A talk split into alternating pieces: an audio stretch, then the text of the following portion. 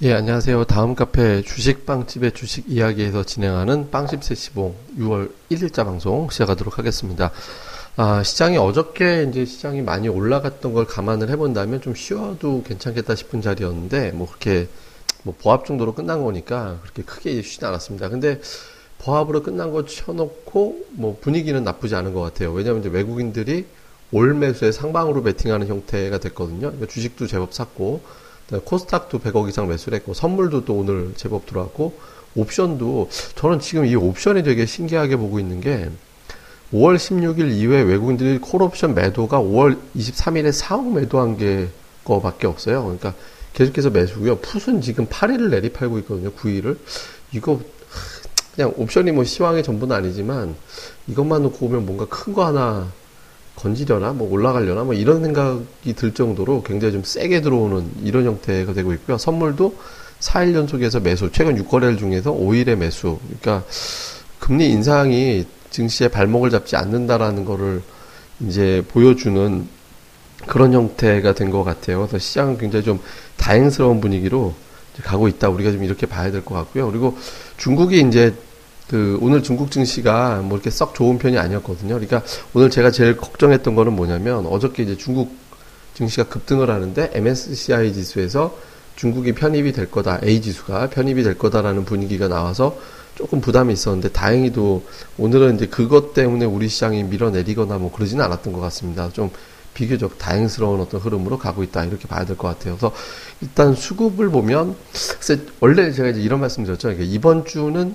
시장이 원래는 올라가야 된다. 이번 주까지는 제가 이제 2주, 3주 전부터 그때는 버티기, 그러니까 다음에는 올라가기, 그러니까 찔끔찔끔 올라가기. 이번 주는 원래는 올라가야 되는데 MSCI 변수 때문에 잘 모르겠다라고 말씀드렸는데 원래 MSCI 변수가 없다면 이번 주 올라가는 게 맞거든요. 그리고 다음 주부터는 조금 눌리기.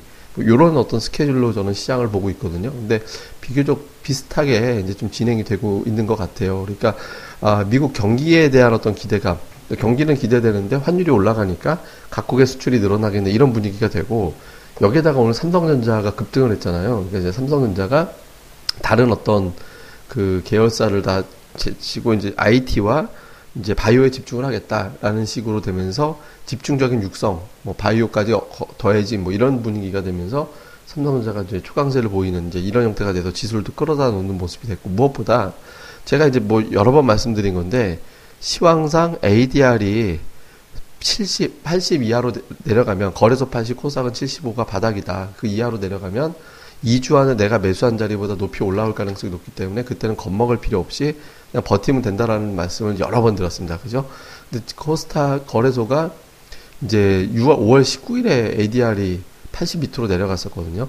그러니까 이제 그 뒤로 주가가 조금 더 밀리기도 했습니다만 결과적으로 보시면 제가 말씀드린 대로 됐죠. 그러니까 2주 안에 그 날짜에 내려갔던 지점보다 높이 올라와 있잖아요. 그러니까 ADR이 시황을 가장 잘 설명해주는 데이터라고 저는 보거든요. 그러니까 어쨌든 이런 보조지표상으로도 주가가 올라갈 수 있는 상황이었고, 그러니까 뭐 지금 이제 금리 인상에 대한 부담을 덜어내고 브렉시트는 진행되지 않을 것 같고 이런 분위기가 돼서 이제 시장은 조금 더 올라갈 수 있는 요소는 만들어졌습니다. 다만 뭐 그렇다고 지수가 급등을 할 만한 재료도 딱히 있는 건 또 아니기 때문에 지금 이 상태 그대로 시장이 엄청나게 강세로 시작이 된다 이렇게 보기는 좀 애매하고 적어도 이제 뭐 추가적으로 올라갈 수 있는 계속해서 상승 타진할 수 있는 정도의 힘은 갖추기 시작했다. 우리가 이렇게 보면 될 것 같습니다. 그리고 그 에너지는 유가와 경기 회복에 대한 기대감 정도. 근데 이제 금리 인상이나 아니면 뭐 이런 것들에 대한 변수, 중국 FMC A지수 편입이 되는 어떤 그런 변수들, 뭐 이런 것들은 아직은 남아있는 재료들이거든요. 그래서 언제든지 한두 번씩은 좀 때려 누르면서 이렇게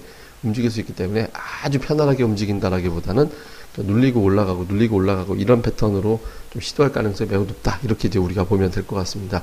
다음 이제 특징주는 오늘 장에서는 다행히도 이제 그, 뭐 이걸 갖고 계신 분들한테 좀 민망하지만 정치 테마가 이제 응집력이 좀 떨어지기 시작했잖아요. 정치 테마가 응집력이 떨어지기 시작하면 제가 이제 시장이 좀 풀리려면 정치 테마가 죽어야 된다라고 이제 말씀을 드렸잖아요.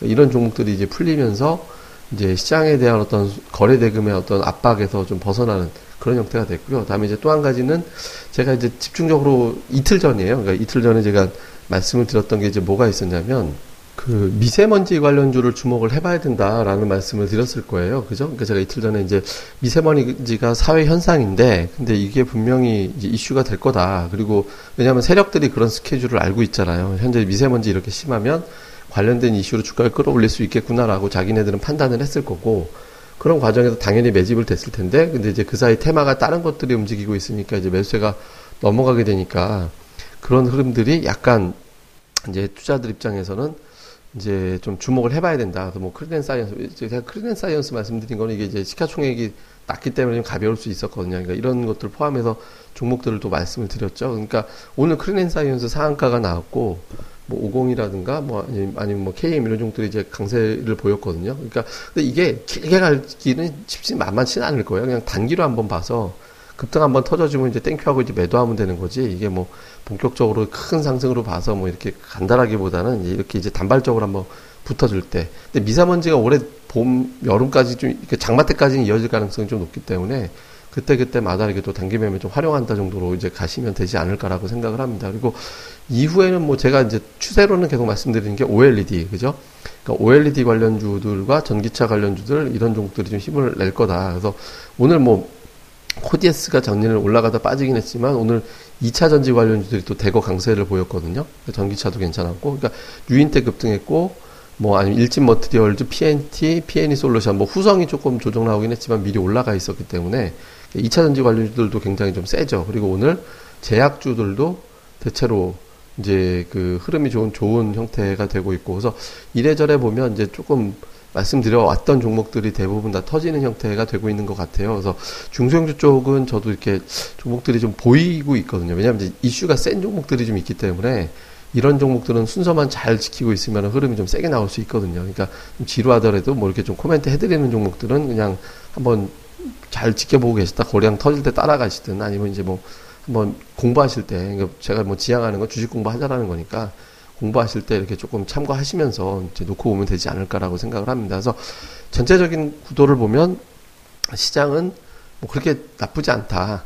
예, 그러니까 나쁘지 않은 분위기에다가 외국인 투자자들의 어, 매매가 조금 더 우호적으로 좀 바뀌고 있어서 그렇다고 이제 완전히 외국인들이 이제 왔구나라고 할 때는 1조 5천억 이상 매수에 순매수 2천억 이상이 3일 내리 들어와 줘야 되거든요. 근데 아직 그 정도는 아닙니다. 근데 이제 그래도 좀 비슷하게는 들어오고 있기 때문에 이제 삼성전자가 이제 지수를 끌어다 놨기 때문에 상승 종목수가 이렇게 많은 장은 아닙니다만은 어쨌든 이런 종목군들 이제 이런 흐름으로 만들어주면 이제 대형주들도 좀 풀릴 수 있거든요. 그래서 소재 쪽에 해당되는 섹터들.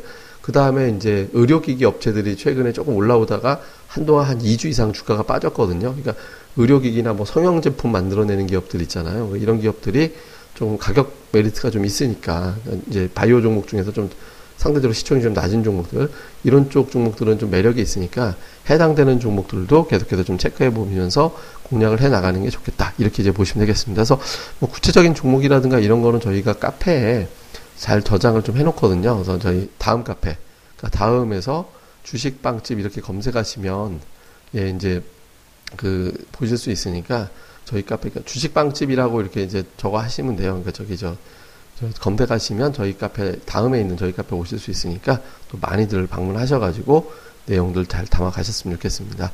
예, 그럼 또 오늘 하루도 잘들 보내시고요. 저희는 또 다음 시간에 뵙도록 하겠습니다. 감사합니다.